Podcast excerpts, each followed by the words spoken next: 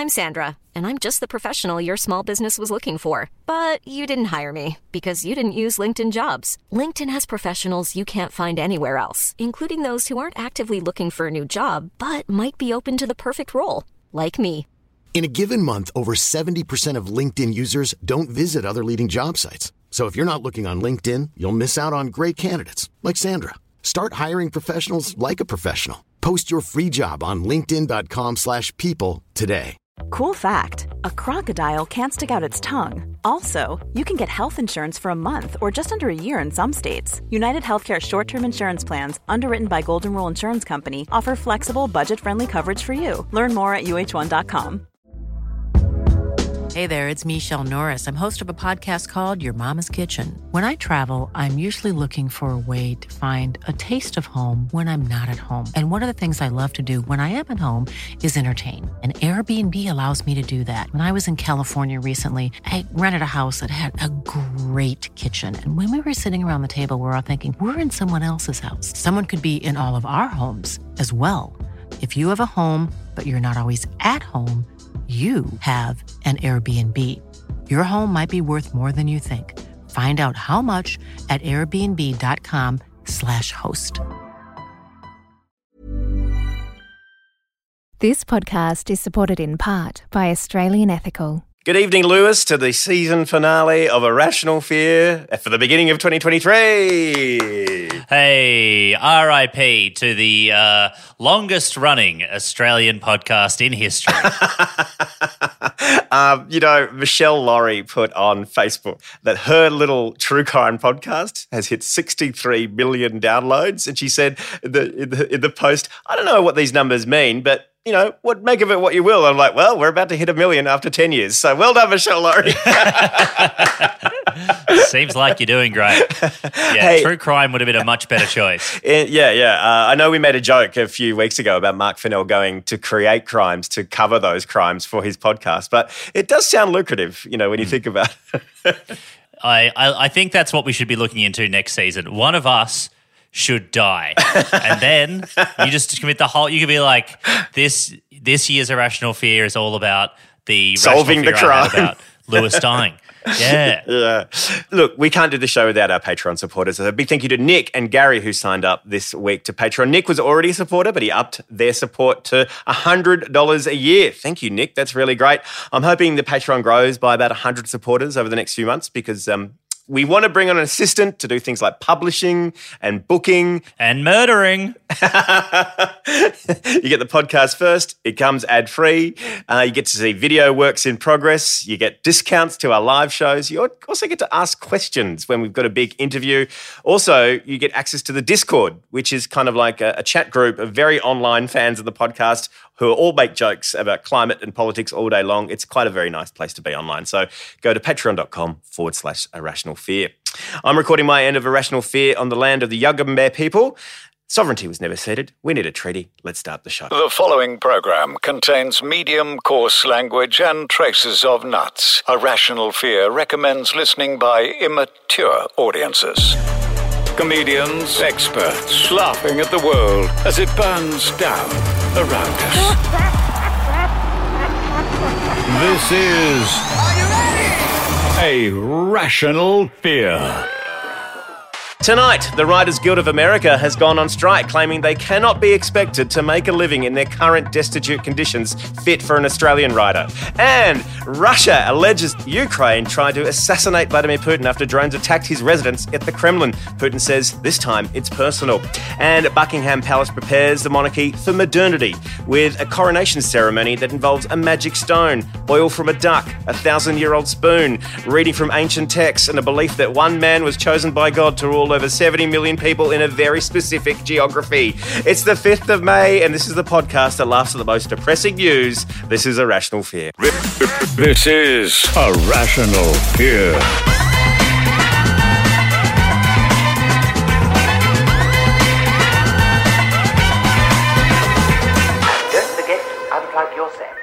Welcome to Irrational Fear. I'm your host, former F45 franchisee Dan Ilic, and this is the podcast that takes the saddest news and gives them a little tickle. Let's meet our fearmongers. He's the smartass's smartass who's worked out why Melbourne audiences laugh a little differently from radio and the telly. It's Craig Quartermaine. Craig, welcome to the Hey, podcast Craig, again. man. Thank you for remembering my intro.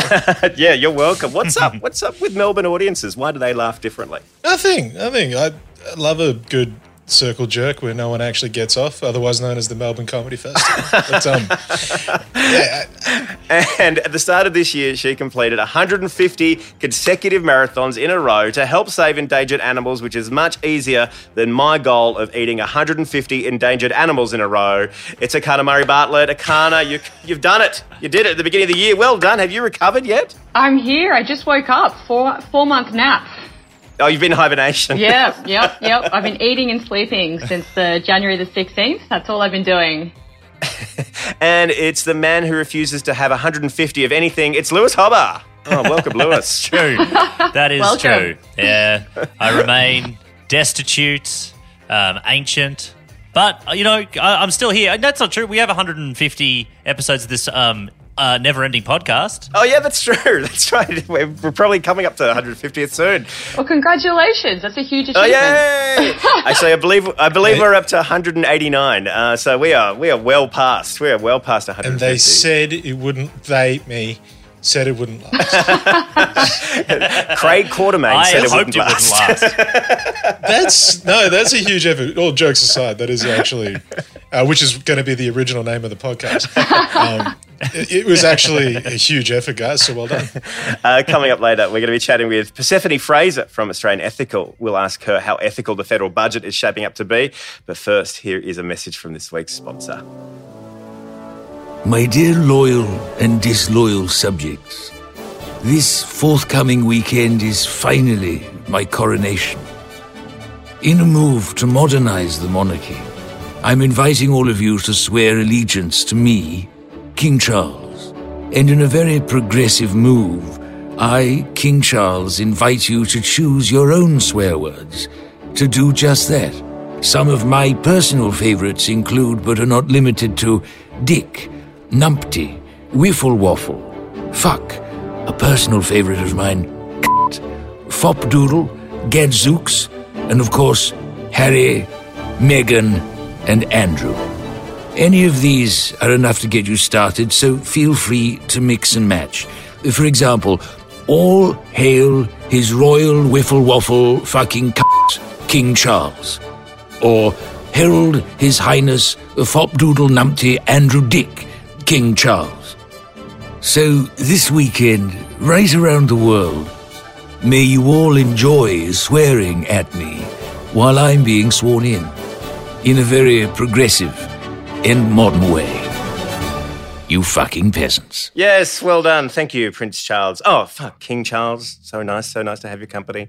This week's first fear. The Northern Territory government says it is satisfied that the recommendations of an independent inquiry into fracking have been met. Well, if the Northern Territory government says it's fine, then I guess it's fine. Let the once in a generation methane extraction begin. Hooray!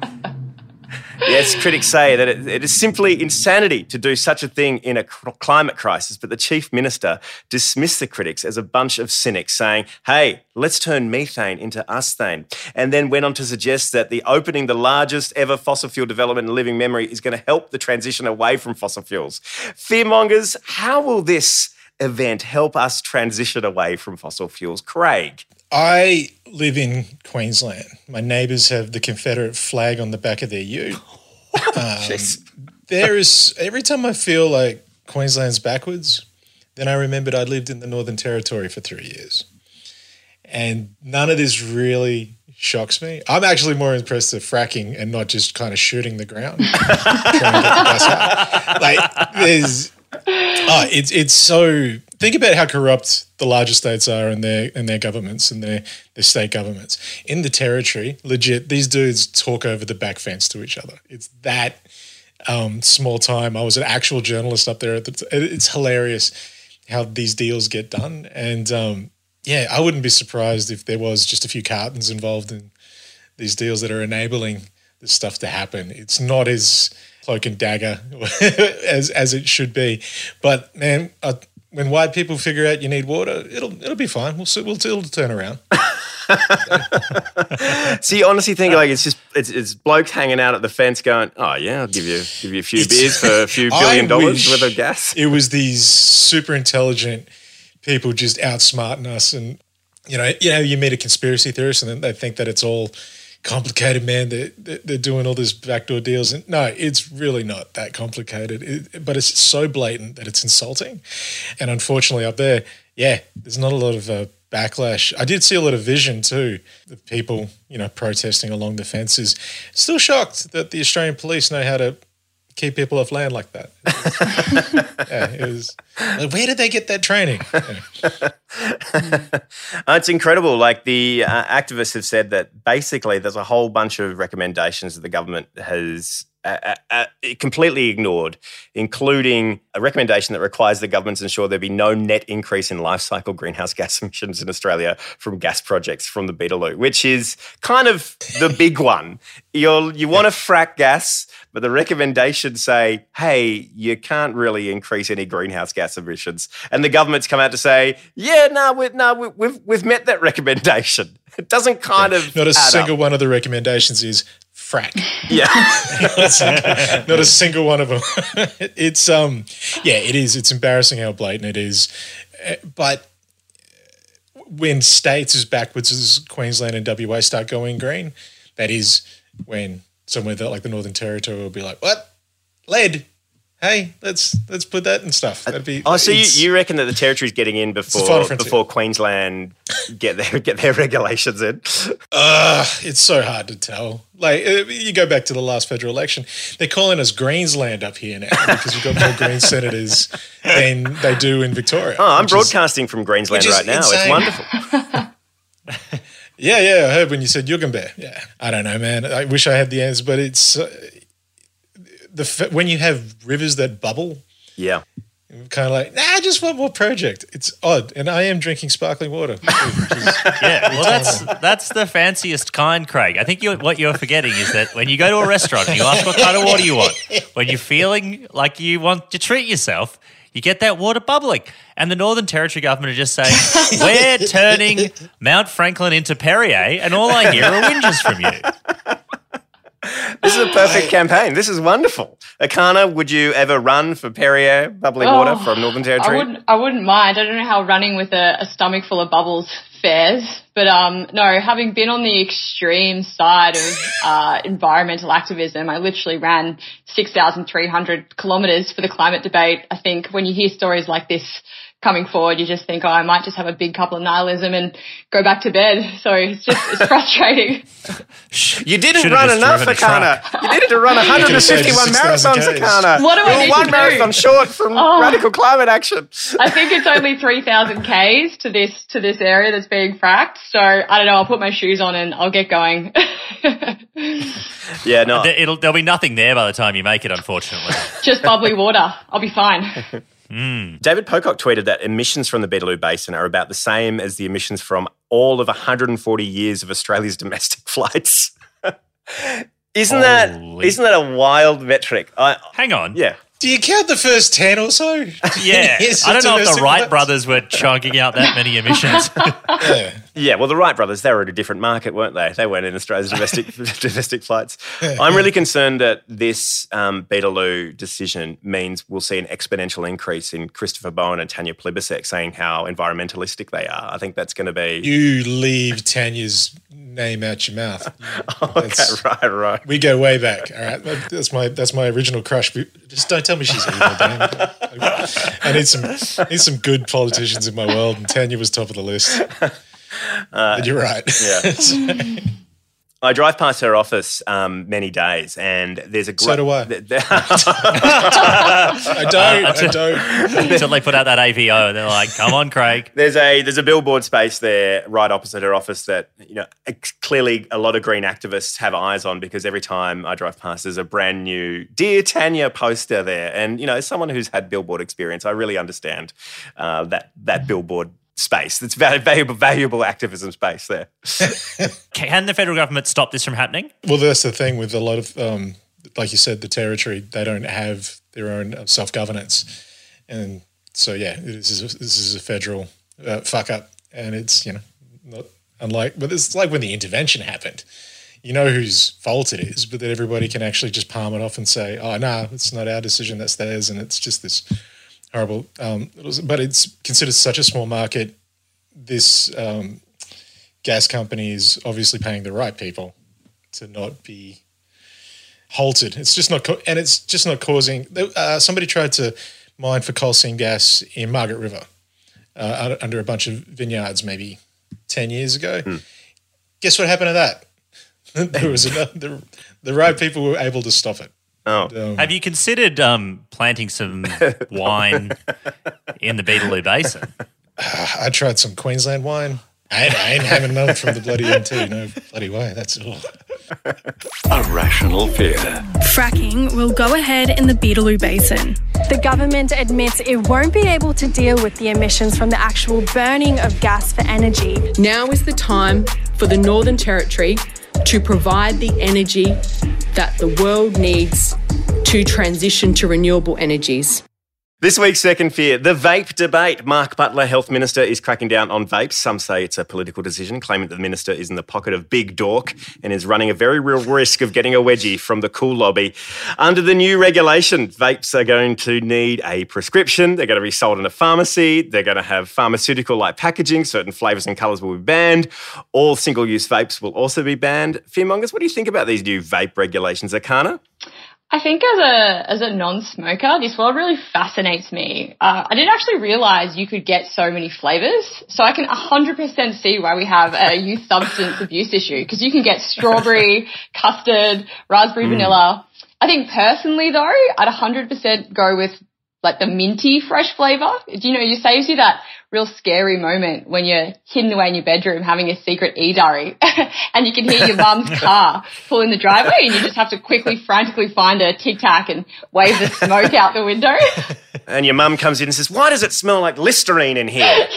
yeah, yeah, you don't have to worry about that. It's just this beautiful air freshener flavor. Um, no, full disclosure though, I was uh, not really trendy enough in high school to get onto the, the cigarette trend. Um, the only trend I really got behind was one that probably should face the same regulatory treatment as vaping's getting now, and that was saying yes every time Macca's asked me if I wanted to supersize my Big Mac meal.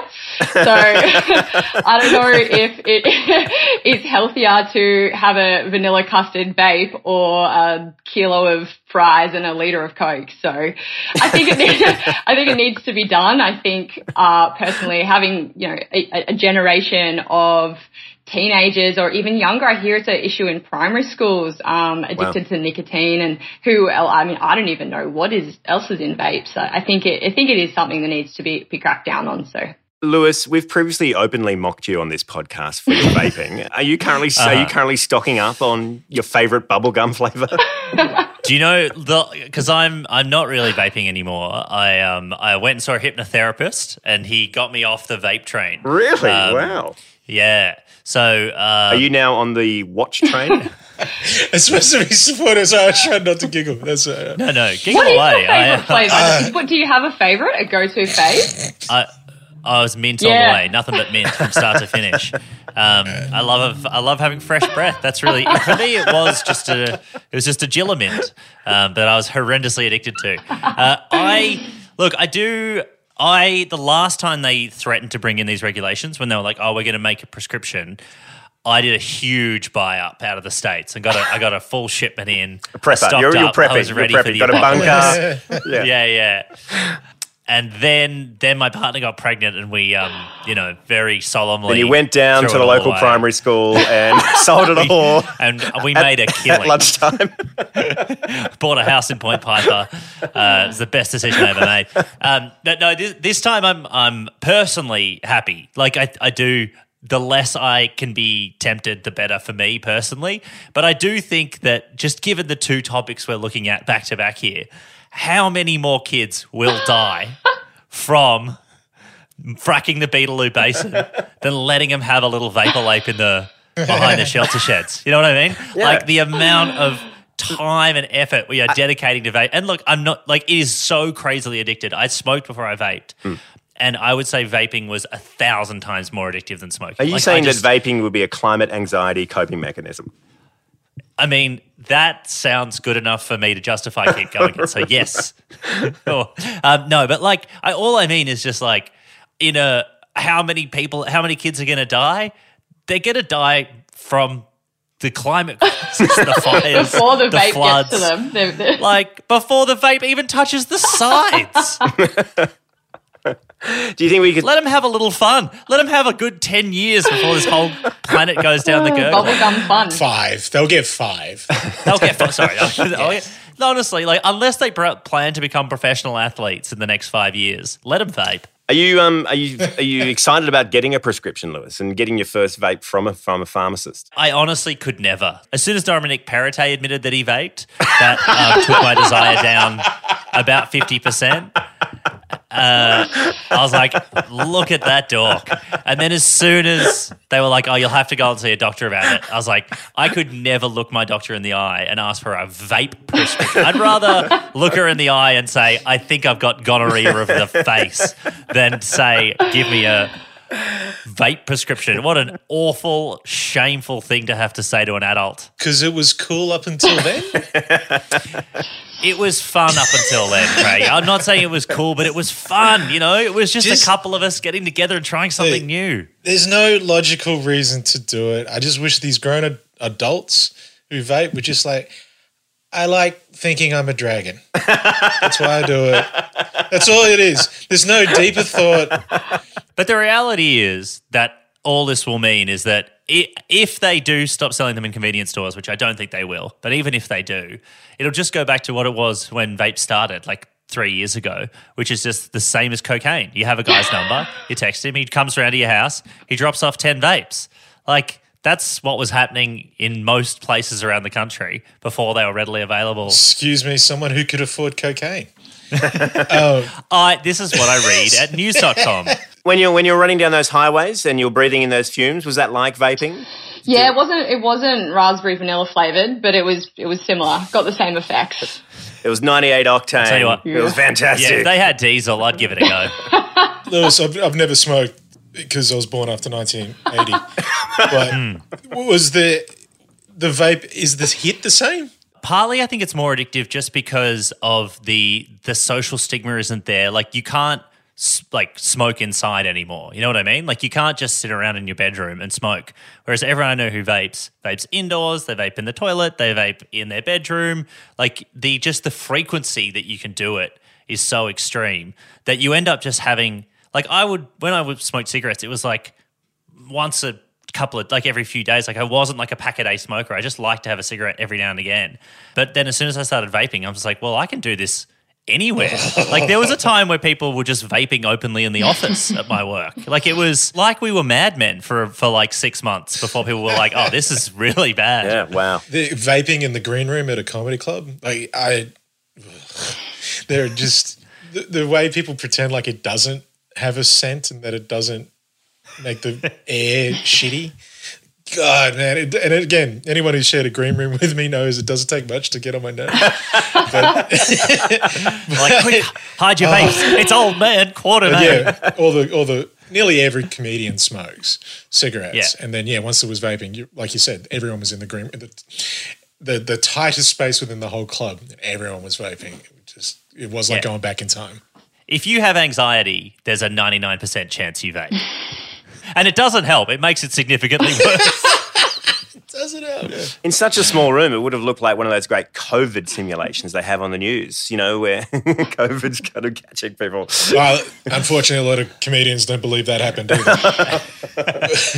Your fear is rational.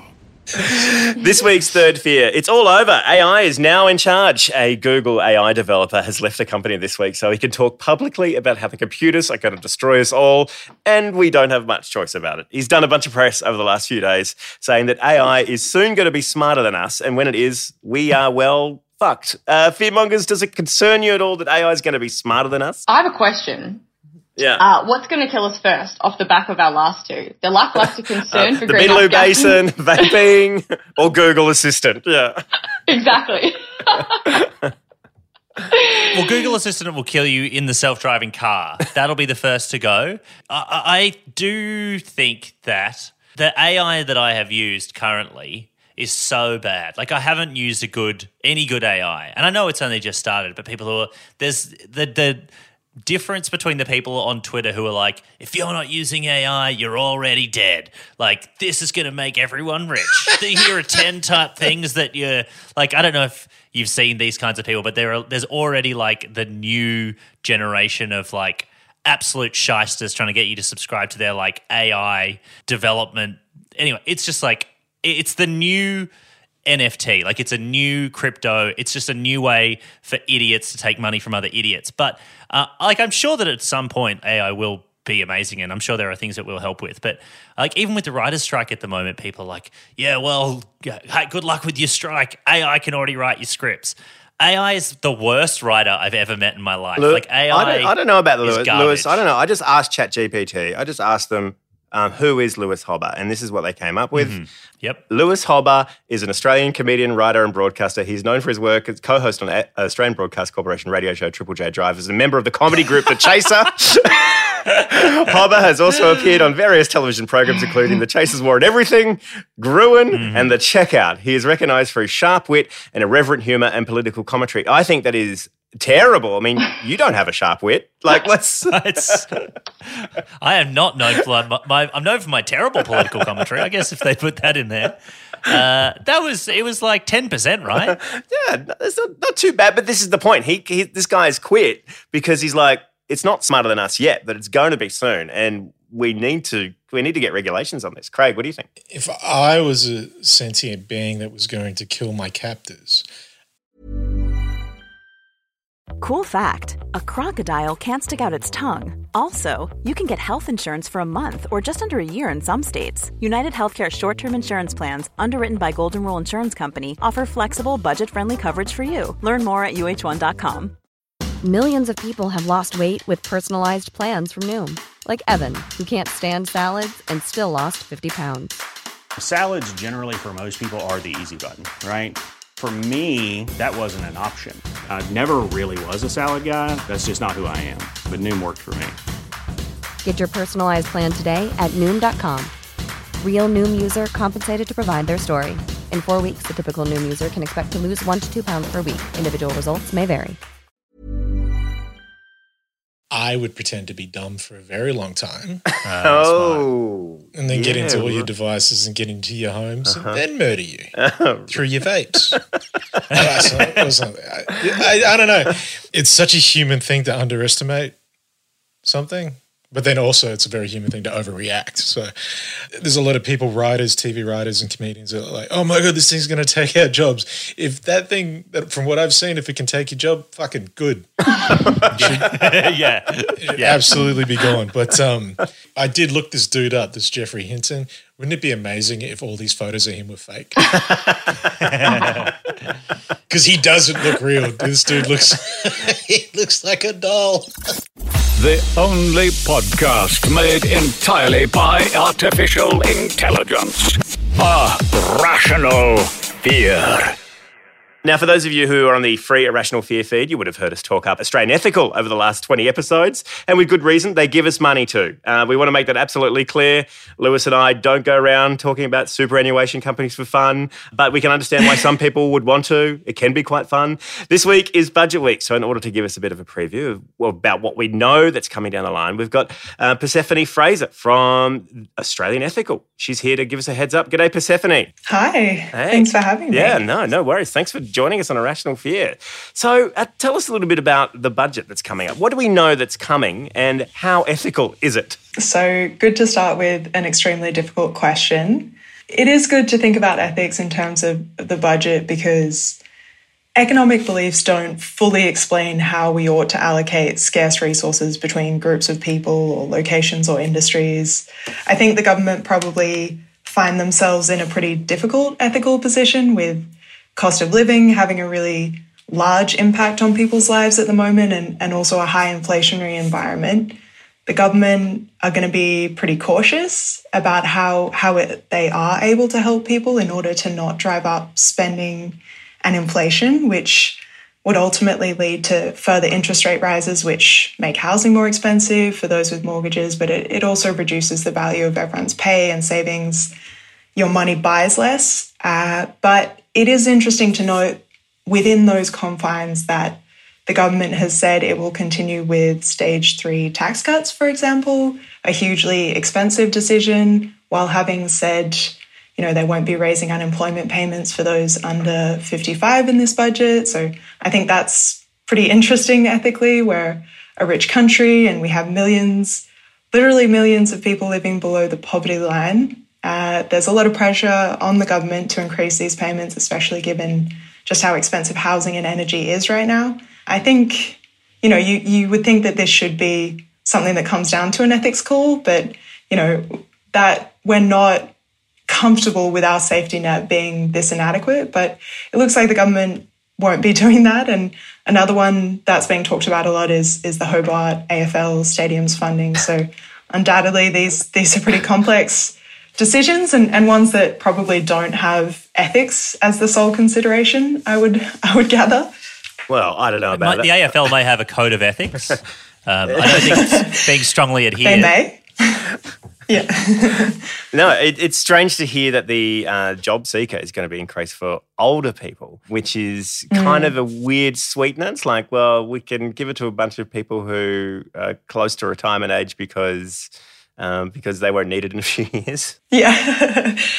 Look, that might be the reason. I don't. I don't think they're sort of going to get into the weeds of, of why some people deserve to be slightly less, slightly less sort of struggling. But yeah, I mean, it would be very difficult to sort of try to work out from an ethics perspective why they made that decision. And I guess you sort of have to deduce that there's there's a bit more sort of politics involved in there. Well, let's talk about Australian ethical because we've been talking a bit about it on on this podcast uh, this year. Uh, we have been having strange live reads where we talk about you know what what businesses Australian ethical is in and what they're not. How do you decide what industries to invest in as a super fund, as a huge body of money? It's a really good question. It is a complex one. So, I mean, I, I, don't, I don't know if you get into this, but we, we were founded with an ethical charter. So, that basically tells us what to view as positive and, and seek out investments in. So, those are sort of high level values that, that talk to things like uh, the preservation of endangered ecosystems, the alleviation of poverty, the dignity and well being of, of non human animals. So, there's sort of a list of these really positive elements uh, that speak to high level goods, and, and they do broadly align with the UN Sustainable Development Goals, which people might be familiar with. So the Charter also describes negative activities to avoid investing in, so things that unnecessarily pollute land, air, water, destroy or, or waste non-recurring resources, this kind of thing. So, so those are our values, and and we look at industries in the real world and specific company stocks or assets, and we apply those considerations. So what is the good of this investment? We need it to offer a positive in the world. And, and then what, if any, are the negatives? And many investments will have some negatives. So it's about looking at those and, and establishing how material they are and, and whether they outweigh the positive. So we'll we'll set you know specific rules around different industries, which will direct us in our reviews um, to sort of the more material concerns, um, and and some, as you'd imagine, are sort of more complex than others. One of the areas that you don't invest in, according to some copy I've seen, is human trafficking, which is something Lewis and I've, and I've spoken about, which begs the question which super companies are deep into human trafficking? Look, so human trafficking, and, and I think sort of human rights breaches more broadly, investors aren't sort of out there seeking out an investment that they know is involved in human rights abuses. It's more that they may not be doing a lot to see if companies are doing appropriate sort of actions, you know, due diligence on their supply chains right. or conducting audits, for example. So it's it's more that, you know, it's it's a very difficult issue. It's not something that investors have perfect visibility over, and it's not something that you can easily quantify about a stock for a mainstream investor. But there was some so, um, Australian banks, weren't they? Uh, not long ago, who had to pay billions of dollars of fines for not properly looking into the fact that they had customers using their were doing transactions to do with human trafficking. Wasn't Yeah. that like five years ago? Yeah, exactly. That's look, that's a more direct example than I guess you typically find. But yeah, definitely the banks have have been involved in some very dubious sort of money laundering issues. Um, so sort of cleaning the money. Say I hosted like a uh, national drive program on a public broadcaster, and I had a wacky idea to give away merchandise made, key rings made. Uh, out of pictures of ham, and uh, and I didn't really check who made those key rings or the kinds of people in the supply chain for that key ring. Would you consider myself an ethical broadcaster? Um, look, I wouldn't consider you an ethical manufacturer. There's a lot riding on Um, this Persephone, by the way, for me personally. I don't know. We've got to think about how the ham feels about it. I don't know. There's there's a lot of impacts, but Sure, sure, sure. yeah. I mean, that's that's exactly what you'd be expecting, sort of the person who makes the key rings to be doing, right? Lewis, are you going to be doing an audit when you get back to work? Yeah, that's it. Um, the moment I get off this call, I'm going to be auditing our ham keyring manufacturer and make sure they're not being hand delivered by any kind of human trafficked individuals. Well, big thanks to Australian Ethical for helping us out uh, have these great conversations about climate and news each week. Uh, I made a video with them. You can see on our social media and in our email list this week. So sign up to arationalfear.com. Um, that is it for A Rational Fear. Next week on the feed, you're going to hear from news fighters. And on the Patreon, you'll be seeing and hearing me put a few videos together. Uh, and we're going to be taking a few weeks off while I move house and have surgery. In case you're wondering, I'm getting my Google Assistant removed um, from my brain. Uh, I'm getting, I'm getting, a, I'm getting an Alexa. Finally, I'm moving over to Alexa. Uh, big thank you to our fearmongers this week: Erchana Murray Bartlett, Craig Quartermaine, Persephone Fraser, and Lewis Hobba. Let's get our plugs underway. Erchana, what would you like to plug? Like to plug. Yeah, yeah, you can plug anything you want. Plug anything I want. Well, uh, the guy that delivers my post every day is pretty rad. His name's Josh. He gives me a coffee. I'll give him a plug. Craig, Craig Quartermaine, what are you plugging?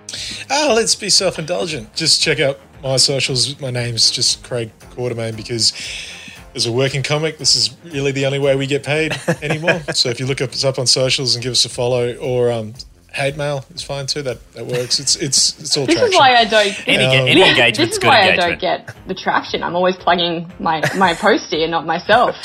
Learning. uh, but I, one one thing I do uh, work for is the National Indigenous Culinary Institute. We find Indigenous apprentice chefs for restaurants all over Australia. Um, look us up if you can be asked. Oh, and head over to SBS On Demand and see Craig on the cook up. Adam Liaw is secretly jacked, man. No one, no one pays any attention to how muscly that dude is.